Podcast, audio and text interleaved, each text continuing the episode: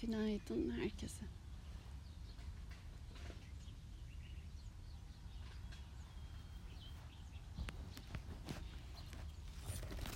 Belli bir sayıda her gün Om Namo Narayana ve Loka Samasta Sukhino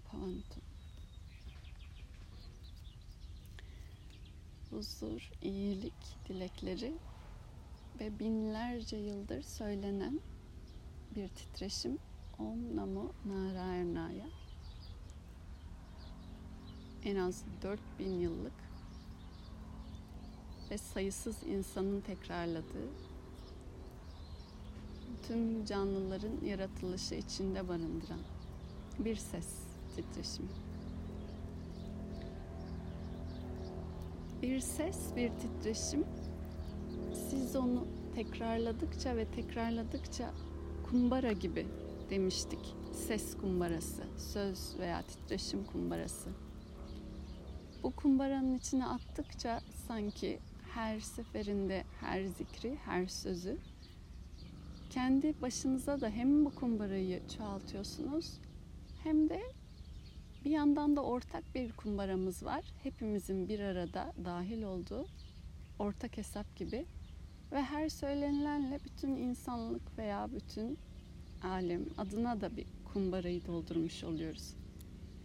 Yani eş zamanlığında bazı sözler, titreşimler bundan kaç bin yıl önce aslında ne kadar insan ve ne kadar saf zihinle, niyetle tekrarlanmasına bağlı da eş zamanlı içlerinde belli güçler taşıyorlar. Aynı zamanda siz de kişisel bu kumbaraya dahil olup kendi başınıza ne kadar süredir ve ne kadar niyetle saf titreşim diyelim daha odaklılıkla bunu zikretmenize bağlı da kendi kişisel kumbaranızı o kadar da doldurmuş oluyorsunuz. Ve bir dahaki sefere o kumbarayı açtığınızda tekrar bir söz söylerken aslında var olan bir zenginlikten de destek alarak devam etmiş oluyorsunuz. Dolayısıyla iki aydır birlikte söylüyorsak aslında iki aydır beraber de bir kumbara biriktirdik. Kişisel de kendiniz ve her gün, yeni gün tekrar başladığınızda bunun üzerine koyduğunuz için buradan bir destek alıyorsunuz. O sahip olan, birikmiş olan titreşim veya sözün o enerjisi zaten sizi belli bir aşamadan yükseltiyor. Ve bu dediğim gibi bütün insanlık adına da geçerli. Bu yüzden bazı çok çok çok eski ve çok e, derin ustalar veya insanlar tarafından söylenmiş olan sözlerin de ayrıca böyle bir güçleri veya sihirleri var diyelim. Ve buna bağlı olarak da eğer bir yıl sonra hala söylüyor ol- olacaksanız bir yıl sonra da bir yıllık bir kendi iç o kumbara zenginliğinin üzerinden devam ediyor olacak. Bu nedenle anlatmaya çalıştığım bir mantra tekrarı zamansal olarak da ne kadar çoksa o kadar daha fazla güce sahip. Bugün fark ettiğiniz üzere farklı bir yerdeyim. Arkamda ağaç var. Belki dışarıdan kuş sesleri geliyor olabilir. Doğa belki düşününce insan gitsem bir doğaya şöyle bir meditasyona otursam bir içeride huzuru dinlesem düşünceleri geliyor olabilir herkesin aklına ama tam tersine uzun süre eğer doğada kalırsanız içinde ne kadar sesli olduğunu görürsünüz. Benim için odada daha önce yaptığım meditasyonlara kıyasla çok sesli bir meditasyondu. Binlerce ses var, milyonlarca ses var her yerden. Böcekler, kuşlar, rüzgar ee, ve adını tanımadığın aslında bilmediğin bir sürü aslında küçük canlı ve büyük canlılar da var elbette. Kediler, köpekler. Ama doğa asla sessiz değil. Onu söyleyeyim. ve sessizlik diye bir yer yaratılışta yok. Madde içinde yok. Aksine aksine bir sürü sesle beraber sen kendi sessizliğine çekildiğinde aslında kendi sesinle nasıl uyumlu bir hale gelebilirsin? Bunun gibi bir arayış oluyor. Aksine bütün sesleri kabul ederek sen içinde olduğun ses olarak nasıl o kabulle kalabilirsin? Bunun bir testi oluyor. Doğaya sıklıkla gitmek şu an insanların aslında mevcut olduğu zaman durum koşulları terk ederek huzur bulma vaadi veya beklentisi aksine eğer doğaya giderseniz çok daha gerçek sizinle ilgili yüzleşmeler, sınavlar getirir. Çünkü doğa hiç tahmin ettiğiniz gibi bir şey değil çoğunlukla. Bir sürü farklı canlıyla yaşamak zorundasınız en başta. Size benzemeyenlerle. Ayağınızı attığınız anda, kapınızı açtığınız anda sizden başka o yaşam biçimine, sizden başka fizik beden biçimine, sizden başka hatta e, yaklaşımlara sahip olan milyonlarca canlı. Kediler, köpekler, kuşlar tanıdıklarımız şehir yaşamında. Köstebekler, akrepler, yılanlar, kara fatmalar. Bunlar tanımadıklarımız çoğunlukla ama doğada hepsi var. Kendi adıma gördüğüm ve çevremden de gördüğüm doğada daha çok kalan insanlar daha içsel huzuru buldukları için değil, başka bir sürü canlıyla beraber yaşama zorunluluğunu gördükleri için e, tolerans sayı seviyeleri diyelim, hoşgörü seviyeleri, kabul seviyeleri daha başka oluyor. Kendinizi ne kadar sterilize ederseniz dış koşul konumdan daha kendi kontrol alanlarınızı yaratırsanız o zaman hoşgörü sınırları, alanları daha sert, kabuklu ve dar oluyor. Bu nedenle eğer doğaya giderseniz doğanın kurallarıyla gitmenizi öneririm. Ve elbette ki sıklıkla gidilmesini herkes gibi zaten biliyor. Öneririz. Ama bunu bu dediğim gibi yani sterilizasyonla ki bunu bir yere gezmeye gittiğinde de turist ya da gezgin diye ayırıyorlar bunda. Steril kendi koşul konumları ve kurallarını yanında götürerek başka bir yaşam alanına girdiğinizde kendinize dair bir meydan okuma sunmuyorsunuz. O yüzden onlara turist deniyor.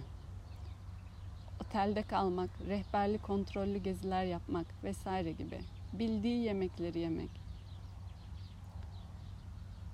Ama gezgin denilen kesim öyle ayırmalarının sebebi kendi konfor alanlarına meydan okuyan, kendi koşul ve konumlarını bildiği biçimde uygulamama adına niyet eden, dolayısıyla bilmediği alanlara böyle bir nevi çomak sokulmasına izin veren. Bu çok zor bir şey. İnsan olmanın ve ayrı bir bene sahip olmanın doğasına çok ters bir şey. Biliyorum dediğin şeyi vazgeçip bilmiyorum dediğin yere girmek çok zor bir şey. Bu yüzden de çoğunlukla aslında yaşanan zorluk. Ama bilmiyorum'a dair o açıklığı kendinde yeti olarak geliştirebilmek için de bunlar pratikler ön çalışmalar, idmanlar olarak sayılabilir. Bilmediğin bir yere, bilmediğin biçimde konaklama, yemek veya insanlar vesaire vesaire gitmek. Ya da doğaya gidip kendi bildiğin betonunla değil de çayıra, çimene, böceklerin hayatına dahil olmasına izinle gitmek gibi yaşam ve konfor alanını aslında meydan okuma adına tapas dediğimiz bu kişisel nefs terbiye eden veya meydan okuyan ama aslında o sınırları genişletmeyi hedefleyen egzersizler, ön hazırlıklar. Ne kadar sık kendinizi böyle şeylere daha açarsanız o kadar sık da veya o kadar çok da aslında sınırlar geniş olduğu için içsel rahatlık mümkün. Ne kadar farklı canlıya Shanti hatırlarsanız Bhagavad Gita erdemlerinden de olduğu haliyle kabul etmek ve onun doğası uyarınca yaşamak onunla diye bir erdemdi. Birçok insan için bu çok vurucu bir erdem olmuştu o gün konuşurken. Çok fazla soru gelmişti. Çünkü birçok insanı, kişiyi istediğimiz biçime dönüştürme arzusundayız veya kabul etmeme. Öyleyse yok. Ben yokum burada deme. Komşun olur, sokaktaki başka birisi olur veya aileden birisi. Eğer orada Bhagavad Gita'da Swami Dayananda Usta'nın örneği bir akrepti. Bir akrebin doğasını değiştirmeye çalışmazsınız. Değiştiremezsiniz zaten. Sadece akreple beraber nasıl yaşanır bunu öğrenebilirsiniz diye anlatıyordu. Onu uyarınca kabul edin ve o uyarınca ilişkiye geçin ya da geçmeyin ve iyiliği için dua edin. Söylediği şey buydu. Doğaya aynı şekilde giderseniz bol bol kendinizi akrep, kara fatma, sivrisinek, solucan, kırk ayaklarla beraber bir yaşam alanı içine sokarsanız bu bizzat zaten böyle basitlikte öğrenilen bir şey oluyor. Ve bunu yapan bir insan, bunlarla beraber o uyumla ve kabulü öğrenebilen bir insan zaten ne komşusunun AB isminde olması, CD ırkında, milliyetinde, dilinde olması, şöyle davranması, böyle davranmaması. Aslında pek çok ötekileştirme diye bildiğimiz mesele çözülebilir. Kişi kendinde elbette bu niyeti öncelikle koyarsa ya da bazen doğa koşulları ona zorla bunu öğretiyor da olabiliyor ya da hayat. Bhagavad Gita her gün böyle bir ilham olarak yola ışık tutan rehber. Şimdiye kadar ikinci bölümün çoğunluğunu okuduk çok önemli. Duyularını beslemeyen kişinin duyuları kendisine tekrar geri gelir. Tüm arzular onun ardında kalır. Brahman'ı yani gerçek beni bildiğinde arzu ortadan kalkar diyordu. En son okuduğumuz cümleydi. Bugün çok önemli, çok güzel iki cümle daha var ama arasında söylediği bu birkaç mısra sonra olacak asıl üstüne konuşmak istediğim ama arasında şöyle bir şey diyor. Onu da 59. mısra geçen gün okuduğumuzla bağlantılandırarak devam edelim. Gerçekten de güçlü duygular bunun için çaba gösteren birinin bile zihnini zorla uzaklara götürür Arjuna. İşte o bunu net bir şekilde görür. Gerçekten de güçlü duygular bunun için çaba gösteren birinin bile zihnini zorla uzaklara götürür Arjuna. İşte o bunu net bir şekilde görür.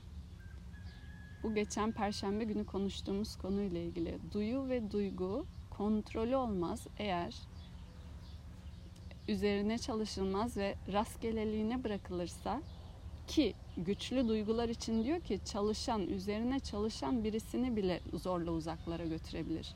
Samskara, bilinçaltı izleniminden bahsetmiştik o gün açılan, yürünlen yollar, patikalar diye zihinde derinliğine ve gücüne bağlı aslında zorla çalışanı bile bunun için çaba göstereni bile zorla uzaklara götürebilir diye ayrıca bir mısrada eklemesi Krishna'nın ne kadar aslında tüm eylemlerimizin yarattığı etkilerle hayatımızı da gelecek vadede belirlediğimizi söylüyor. Ee, ve sonra diyor ki 61'de ayırt etme yetisini. Doğru yanlış nedir? Gerçek, yanılsama nedir? Geçici, ve değişmeyen yani değişken ve değişmeyen nedir? Bu farkı bilebilme yetisi, viveka ayırt etme yetisi. Ayırt etme yetisine sahip bir şekilde tüm duyu organlarını kontrol altına alarak beni tefekkür ederek o kişi otursun, meditasyona otursun demeye çalışıyor. Duyu organları üzerinde hakimiyet kazanmış kişi işte o bilgelikte köklenmiştir. Bu perşembe konuştuğumuzun tekrar özeti niteliğinde. Bugünse 62 yine devamı ancak çok önemli bir başka yere daha dokunuyor. Şöyle diyor. Nesnelerle yaşayan bir kişide nesnelere bağımlılık gelişir. Nesnelerle yaşayan bir kişide nesnelere bağımlılık gelişir. Bağımlılıktan arzu, arzudansa öfke doğar. Baya bir e, rehber, cevap olacak şey bir cümle birçok soruya. Nesnelerle yaşayan bir kişide nesnelere bağımlılık gelişir. Bağımlılıktan arzu, arzudansa öfke doğar. Devam ediyor. Öfkeden yanılgı, yanılgıdan zihin karmaşası doğar. Öfkeden yanılgı, yanılgıdansa zihin karmaşası doğar. Zihni karmaşaya düşen kişide zekanın keskinliği yok olur. Zekanın keskinliğini kaybeden kişi işte mahvolmuştur. Eyvah.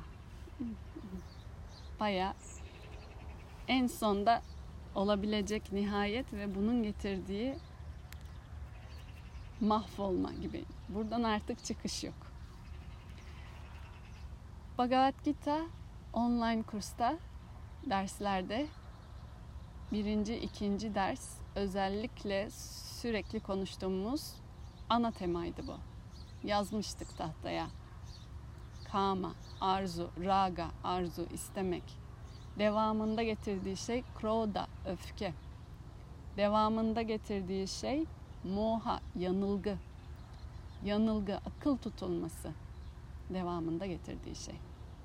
Ve eğer akıl tutulmuşsa bu noktada artık çözüm yok. Bitti. Hikaye artık çıkışsız, kör noktada. Çözüm buradan geriye gitmekte. Ve burası bu yüzden 62 ve 63. mısra çok önemli bir ipucu. Öfkenin arzudan doğduğunu söylüyor. Bir. Birinci cümle bu. Her öfke bir arzunun, bir beklentinin, bir bağımlılığın yerine gelmemesinin aslında tepkisi. Öfke nedir? Çok önemli bir soru. Bunun içeride fizyolojide ve zihinde nasıl bir mekanizma ile ortaya çıktığını keşfetmezse kişi öfke üzerinde kontrol sahibi olması veya öfkenin onda yarattığı tahribatın ne olduğunu keşfedemez. Üç ayaklı bir yani bir sac ayak. Öfke bu orta noktada kökü temeli ise diyor ki Krishna arzu, beklenti, istek. Bir istek kendi adımıza da düşünebiliriz. Bir istek varsa ve o istek bir şekilde yerine gelmiyorsa ortaya çıkan bir duyguysa öfke. O zaman her öfkelendiğinde kişi aslında öfkesinin sonucuna ve tepkisiyle kaybolmaktan ziyade kendisine sorarsa eğer şu an ne bekledim ama ne gerçekleşmedi o zaman o öfkeyle ilgili daha fazla derin başka bir yerden keşif, çözüm veya yol alabilir. Neyi bekledim ve ne gerçekleşmedi? Öfke bir beklentinin veya bir arzunun yerine gelmeyişi. O zaman tekrar zaten hep konuştuğumuz raga, arzu ve isteğe kök geri gidiyor. Ve arzu ve istek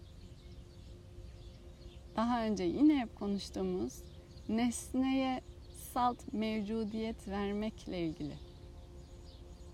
Nesnelerle yaşayan bir kişide nesnelere bağımlılık gelişir. Tammasra Casattva'ya bağlı elbette farklı seviyelerde arzu istek olabilir veya bağımlılık olabilir. Bu toptan kelime olarak istemek veya arzu kelimesiyle değil, niteliksel kendi içinde göreceli olduğunu da söylemiştik. Yine onu hatırlayalım. Ama dediği şey şu. Eğer ki kişi kendi merkez olduğunu, sabit olduğunu, anlamı yaratan olduğunu, temelin benden başlayıp bende bittiğini unutursa o zaman nesne üzerine anlam, salt mevcudiyet vermeye başladığında nesnesiz olamayacağını düşünür. Nesne yoksa çünkü ben yokum. Ve bununla birlikte nesne üzerinde bağımlılık gelişir. Bağımlılık nesne yoksa bu hal yok ve ben yokum demek. Nesne ile yaşayan bir kişide nesnelere bağımlılık gelişir. Cümle bu. Ve bunun sonucunda arzu da var. Çünkü hep o nesneyi isterim. Çünkü ben o zaman varım. O zaman nesne olmalı. Ya da bu hal aradığım o bana dair hal o nesneyle var. O zaman o nesne hep olmalı. Bunun adı arzu. Ve eğer o nesne ortada yoksa ya da o nesneyi birisi elimden alırsa o zaman o kişiye kızarım. Neden? Çünkü arzumun yani nesneyle olan varlığımın önüne geçti, engelledi. Bunun adı bu yüzden beklentinin yerine gelmemesi ve öfke. Ve öfke eğer geldiyse artık yanılgı var. Yanılgının adı moha, zihin karmaşası diye tanımladığı da şey şu demek. Zihin karmaşa da adı üstünde. Bulanık. Bütün yapı, bütün düşünceler, bütün çekmecelere koyduğunuz düşünce formları, cümlecikler, hafızadaki veriler vesaire hepsi eğer böyle bir gardırop benzetmesi yapacaksanız çamaşırlarınızı, kıyafetlerinizin hepsini dışarıya böyle odanıza, yatağın üstüne attığınızı düşünün. Bütün düzeni çıkartarak içindeki. Böyle bir hal. Moha, zihin karmaşası, öfkeyle gelen bütün düşüncelerin birbirine girmesi. Böyle bir halde çamurlu bir su olması. Su çamurluysa artık net dibi görünemez. Dolayısıyla bunun adı da zeka tutulması veya akıl tutulması.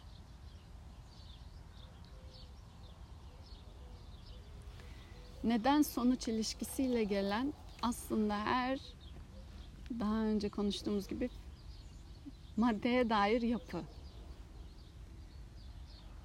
Arjuna özelinde çevresindeki yakınlarıyla kurduğu ve yine ben tanımı ile ilgili bir bağımlılık söz konusuydu. Ve bu bağımlılıktan dolayı belli bir arzu vardı. Bunu istemiyorum, bunu istiyorum. Ve olması gereken eylemi orada ne genel bakışında, bütünlüğünde artık göremeyecek dar bir görüş alanına kısıtlanması. Ve buradan keder çıkmıştı. Keder, öfke aslında her ikisi de benzer bir arzunun yerine gelmeyişiyle ortaya çıkan haller.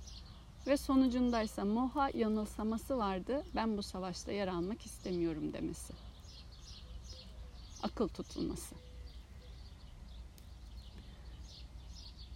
Denklem eğer buysa, denklem yine çok yüksek farkındalık, hep konuştuğumuz ve hep anahtar kelime olan yüksek farkındalık, yüksek farkındalık, yüksek farkındalık her hal ve durum geldiğinde aslında bu birbirine böyle domino etkisiyle kaçırmadan ucunu herhangi bir anında yakalamak ve geri köke döndürebilmek.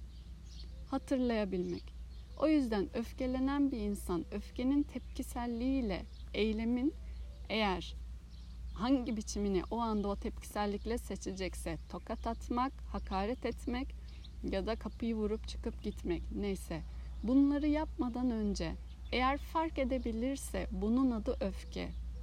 O zaman çok ama çok hızlı yani saniyenin o neredeyse onda biri hızında kadar farkındalık gerekiyor. Burada o duygu hemen ele geçirmeden kişiyi. O zaman eylemi durdurabilir. Tepkiselliğe yer açmadan belki alan açarak aksine boşluk açarak o boşluğun içini ise kendiyle ilgili bu öfkenin geldiği kökü görmek için fırsat vererek hangi arzudan kaynaklandığını, hangi beklentinin veya hangi dolayısıyla eksiklik ya da nesne ile varlık veya tamlık vaadinin alt metinde, bilinçaltında yattığını keşfedebilir. Ve bu keşif olmadığı sürece de artık o kendilik, benlik, gerçeklik, değişmeyen her neyse o söylediğimiz hale gelmek mümkün değil. Çünkü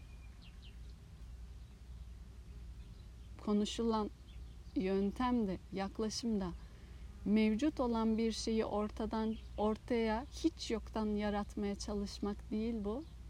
Mevcut olan bir şeyin üzerine kaplamış kirlerin temizlenmesi veya örtülerin kaldırılması.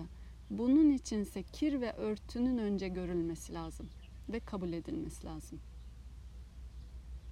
Bu nedenle ben o şöyleyim, ben her yerdeyim, her şeydeyim cümlesindense ben şöyle arzu beklentilere sahip ve buralardan böyle böyle tamlık arayışında biriyim demek daha gerçek bir cümle. Çünkü mesele ya da yöntem ya da hikaye sadece bulanık çamur veya kir veya örtü neyse onu görmek adına. Sadana bunun için. Diğeri zaten kendi kendine olan bir şey. Çünkü diğeri zaten kendi kendine var ve öyle. Ama yanılsama veya yanılgı kelime anlamıyla gözün yaptığı yanlış bakış. Dolayısıyla yanlış bakış değiştirilmeli. Göz yoktan tekrar böyle monte edilmeli değil. İnsanların ki bunu o zaman malam diye yazmıştık. Malam kirler, zihinsel kirler. Karma Yoga da şu an anlattığı duyu, duygu, kontrolü ve farkındalıkla izleme yani meditasyon olarak yaptığımızda zihinsel kir, örtü, bulanıklık, keşif araçları. Öfkeyi geldiğinde kabul etmek, kabul ettiğin zaman o zaman kendine dair hangi yanılsamalı benlik tanımları veya eksik benlik tanımları geldiğini keşfetmek için. Arzuyu keşfetmek yine bunun için bir yerden bir şeyle benliğin mevcut olacağı fikri. Bu nereden geldi? Neden o şeyle ve o nesneyle?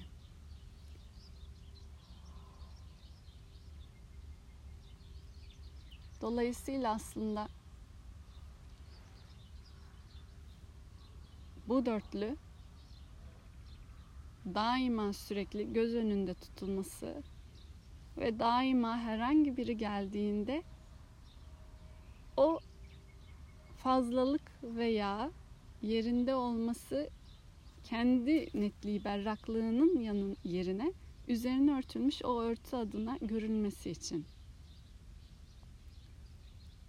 Nesnelere bağımlılık ile arzu, arzudan öfke, öfkeden yanılsama, yanılsamadansa zekanın körelmesi, akıl tutulması.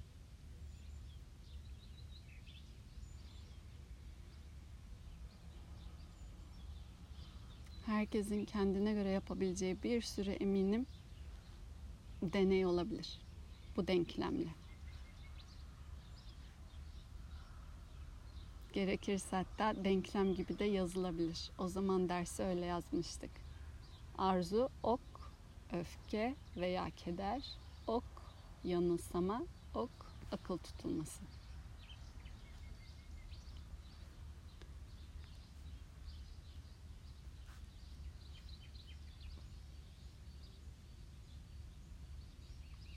Çok sevdiğimiz birinin bu çukurlara arzu, öfke, akıl tutulması düştüğünü görmek ve onu çıkarmayı istemek de aynı kısır döngüye sokuyor ama onun kendini mahvettiğini görmek ve bunu kabul etmek çok zor geliyor. Çok zor geliyor. Burası sizin meseleniz. Bu cümle. Deneyim, deneyim, deneyim, deneyim kelimesini unutmayın. Gerçeklik, o konuştuğumuz çift yarık deneyi vesaire hepsi en temel argümanı. Herhangi bir deneyim mevcutsa deneyim sizin için ve size. Bana zor gelmiyor mesela. Kimse o kişi sizin şu an bahsettiniz. Çünkü benim deneyimim alanında değil. Ama Y kişisi için Z kişisi zor geliyor olabilir. Dolayısıyla cümleyi söyleyen aslında siz olduğunuz anda bakış sizde olduğu anda sıfat da sizinle ilgili. Zor ya da kolay. Ve bu şunu demeye çalışıyorum. Şu an sizle konuştuğumuz için ve nihayetinde hikayenin ben denilen kelime olduğu için bu cümlenin aslında nesnesinin o, öznesinin siz olduğunu yine unutmayın. Bu durumda size zor geliyor ise aslında iki tane denklem var. Arzu, öfke, akıl tutulması o kişinin yaşadığı yani sizin için nesne unutmayın. Ama ona bağlı sizin de yaşadığınız ayrıca aynı kısır döngüye sokuyor diye siz de söylemişsiniz zaten. Arzu, öfke, akıl tutulması bir de o, o başka bir nesne için bunu yaşıyor. Ama siz de eğer o kişiye üzerinden bunu yaşıyorsanız o zaman o nesne üzerinden, o kişiyi o nesne yerine koyarak bu denklemi yaşıyor oluyorsunuz. Dolayısıyla çözüm eğer onun üzerine de ve benim üzerine de bir çözümse hatırlayalım hiçbir çözüm nesneden olmazdı. Her çözüm özneden. O zaman siz bu denklemde kendinizi çözerseniz onunla ilgili de çözüm onun hayatında mevcut olur Olmazsa da zaten siz çözdüğünüz için bakışınız onunla ilgili başkalaşır. Arzu, öfke ve akıl tutulması e, da dolayısıyla daha basit bakarsak bu örnekte neden yani o kişi hakkında doğrunun kesinlikle bu olduğunu ve kendisine şöyle şöyle yaparsa zarar verdiğini birincisi söyleyen biri, bir yanımız var ve bunu kabul ettik. İkinci soru bütünlüğünde, her şeyin bütünlüğünde ve bu tekil, kişisel, küçük bakışın göremeyeceği kadar genişlikte darma veya hmm, geçmiş, gelecek ve şu anın beraberliğiyle bazen Kirtan'a katılanlarla okuduk. Om Trayambakam diye başlayan bir mantra. Üç zamanı da göremeyecek kadar küçük bir gözdeyiz. Bunu biliyoruz. Bunu da görebilecek bir gözün hikmetiyle düşünürsek onun için bu eylemin veya bu yaptığı davranışın yanlış olduğundan nasıl emin olabiliriz? Her ne kadar şu an görünürde kesinlikle yanlış gibi görünse de. Anlatabiliyorum umarım ne demek istediğimi. Daha geniş başka bir bakış açısı sadece e, öneriyorum, önermek adına. Ama bu şu demek değil. Öyleyse tamam her ne yaparsa yapsın demek değil. Bu cümleyle siz eğer yüzleşiyorsanız onun yaptığı eylem sizi sürekli içeriden sıkıştırıyorsa bu sizin deneyiminiz olduğunu da kabul ederek unutmadan bunun da sorumluluğunu sahibine alarak ama eş zamanlı belki yapış biçiminiz, belki konuşma biçiminiz Ve belki kendinizle ilgili aslında bir sürü kabul, beklenti, arzu vesaire ile ilgili de asıl yol aldıracak bir araç olduğunu da unutmadan. Biraz olsun bilmiyorum bir şey ifade etti mi?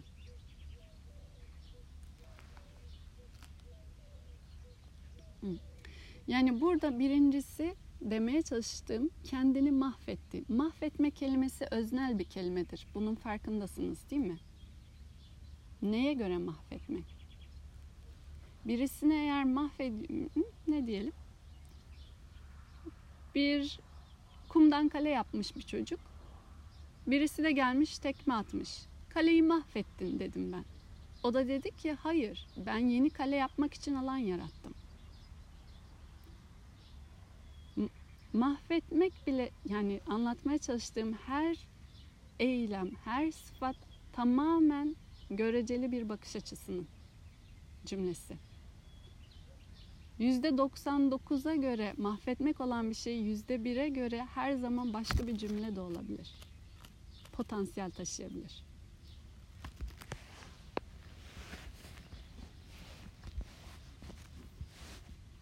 Cümlelerimiz ve aslında zihnimiz ve düşüncelerimiz hepsi bir perspektiften. Neye göre kişisel geçmiş deneyim birikimimiz ve sahip olacağımız yeni deneyim kümesine bağlı. Bunun adı karma. Hep konuştuk. Ee, ve hatta Yoga Sutra'ya katılanlar için de geçen pazar demiştim ama nesne sabitliğinde ortak deneyimde olsa bile hiçbir zaman aynı nesne özneler tarafından aynı deneyime girmez. Bu temel argümanıydı. Ve bu çift yarık deneyinin de ve şimdiye kadar söylediğimiz bütün bütün bütün bütün e, başka karma vesaire vesaire felsefi kavramların da alt metninde size sizin duygu ve düşünce alanınıza girmiş olan şeyin sizde yarattığı his, sizde yarattığı cümle, sizde yarattığı sıfat hepsi size özel sizin için geliyor. Bunu hatırlayın. Her ne olursa olsun, her ne ne kadar kötü, her ne ne kadar iyi olursa olsun. Her sıfatın kötü, iyi, mahvolmak, yükselmek, güzel, çirkin, Yine de deneyiminde öyle olması gerekse bile ayrı. Onun üzerinden kabulle yapacağım başka. Yine de eş zamanlılığında senin için sana ait biricikliğinde geldiğini unutmayın. Bu aynı zamanda çünkü mutlak olmadığını da söylüyor bize. O yüzden bunu hatırlayın. Mutlak değilse de eğer böyle bir veriyi de alt metinden öğreniyorsak başka bir argümanla o zaman zor ve kolay da değişebilir demek. Cümle içinde yine bu sıfat geçtiği için diyorum.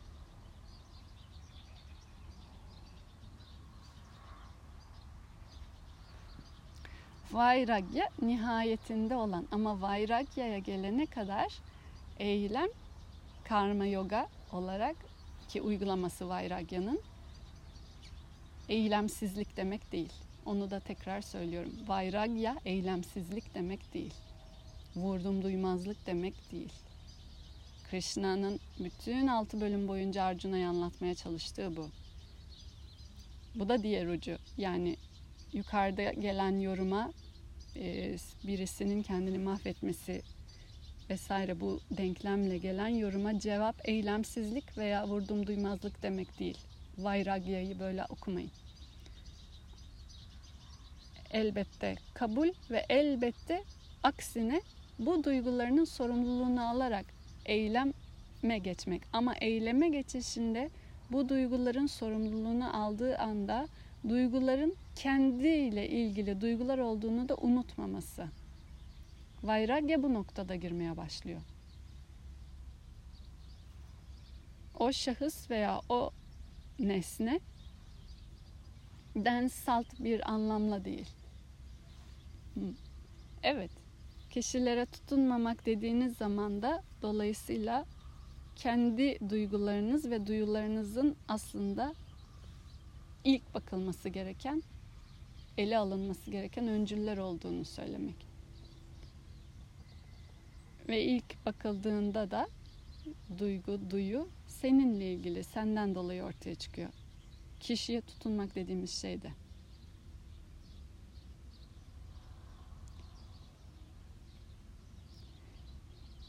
Bir, bir şeye sabitlik vermeniz lazım. Bu sabitliği değişmez ve e, merkez olan bir yere vermezseniz konuştuğumuz gibi pergel açılır, döner, değişir. Merkezden geldiğini hatırlarsanız pergel ona bağlı istediği şekilde açılıp geri evine gelebilir. Tutunmak kelimesi kişi veya nesne fark etmez. Tutunmak kelimesi merkez ve sabitte pergelin ucunun yerinde değil kaygan olması demek.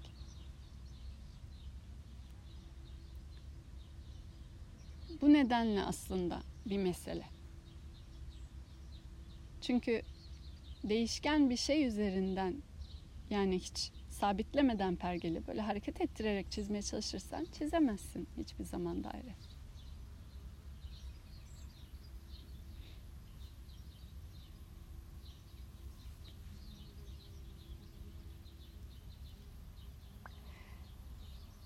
Meditasyonda oturduğumuz zaman nefes, düşünce, fark ediyorum, fark ediyorum, fark ediyorum deme çalışması şu an bu gelen yorumlara, yani cümlelere, sorulara verdiğim cevaplarla aynı paralellikte. Aynı şey yapıyoruz.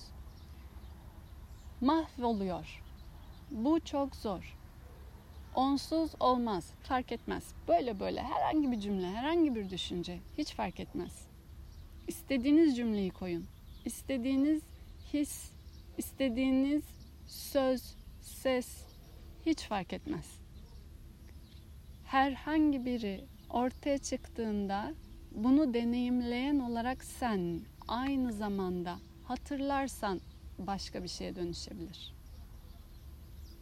Gözlerini kapattığında bir düşünce, bir ses bunu deneyimleyen olarak sen geri hatırlarsan o zaman düşünce ve sesle ilişkin değişebilir.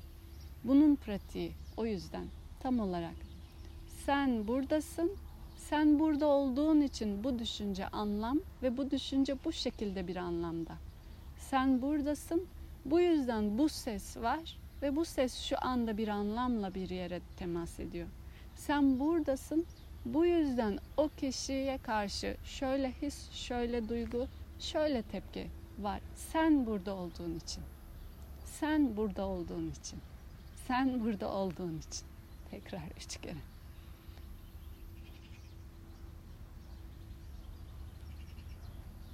O zaman kurduğunuz ilişki değişir. Çünkü seni hatırlarsanız ilişkinin senden kaynaklandığını hatırlarsınız. Her ilişki özneye muhtaç. Her iletişim özneye muhtaç.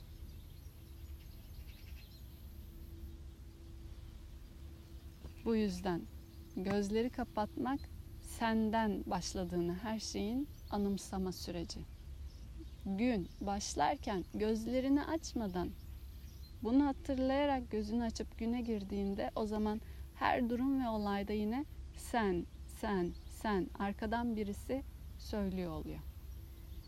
Ve gözünü kapatmadan önce de yine aynı şekilde yaparsan daha fazla bu hatırlamayla. Böyle. Evet. Tekrar okuyarak tamamlayabiliriz. Çok güzel iki mısra. Nesnelerle yaşayan bir kişide nesnelere bağımlılık gelişir. Bağımlılıktan arzu, arzudansa öfke doğar. Öfkeden yanılgı, yanılgıdan zihin karmaşası doğar. Zihni karmaşaya düşen kişide zekanın keskinliği kaybolur. Zekanın keskinliğini kaybeden kişi mahvolmuştur.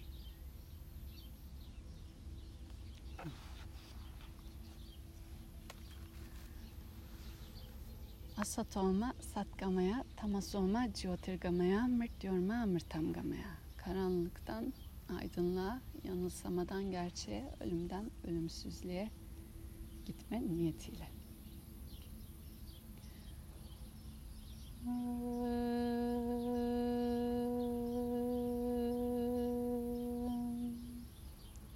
Asatoma satgamaya tamasoma jyotirgamaya mrityorma amritamgamaya Om Purnamada Purnamidam Purna पूर्णमुदच्छते। पूर्णस्य पूर्णमादाय पूर्णमेवावशिष्यते। ओ।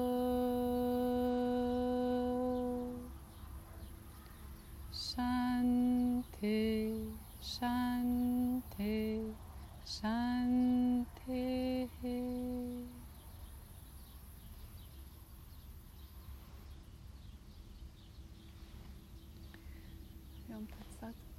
teşekkürler.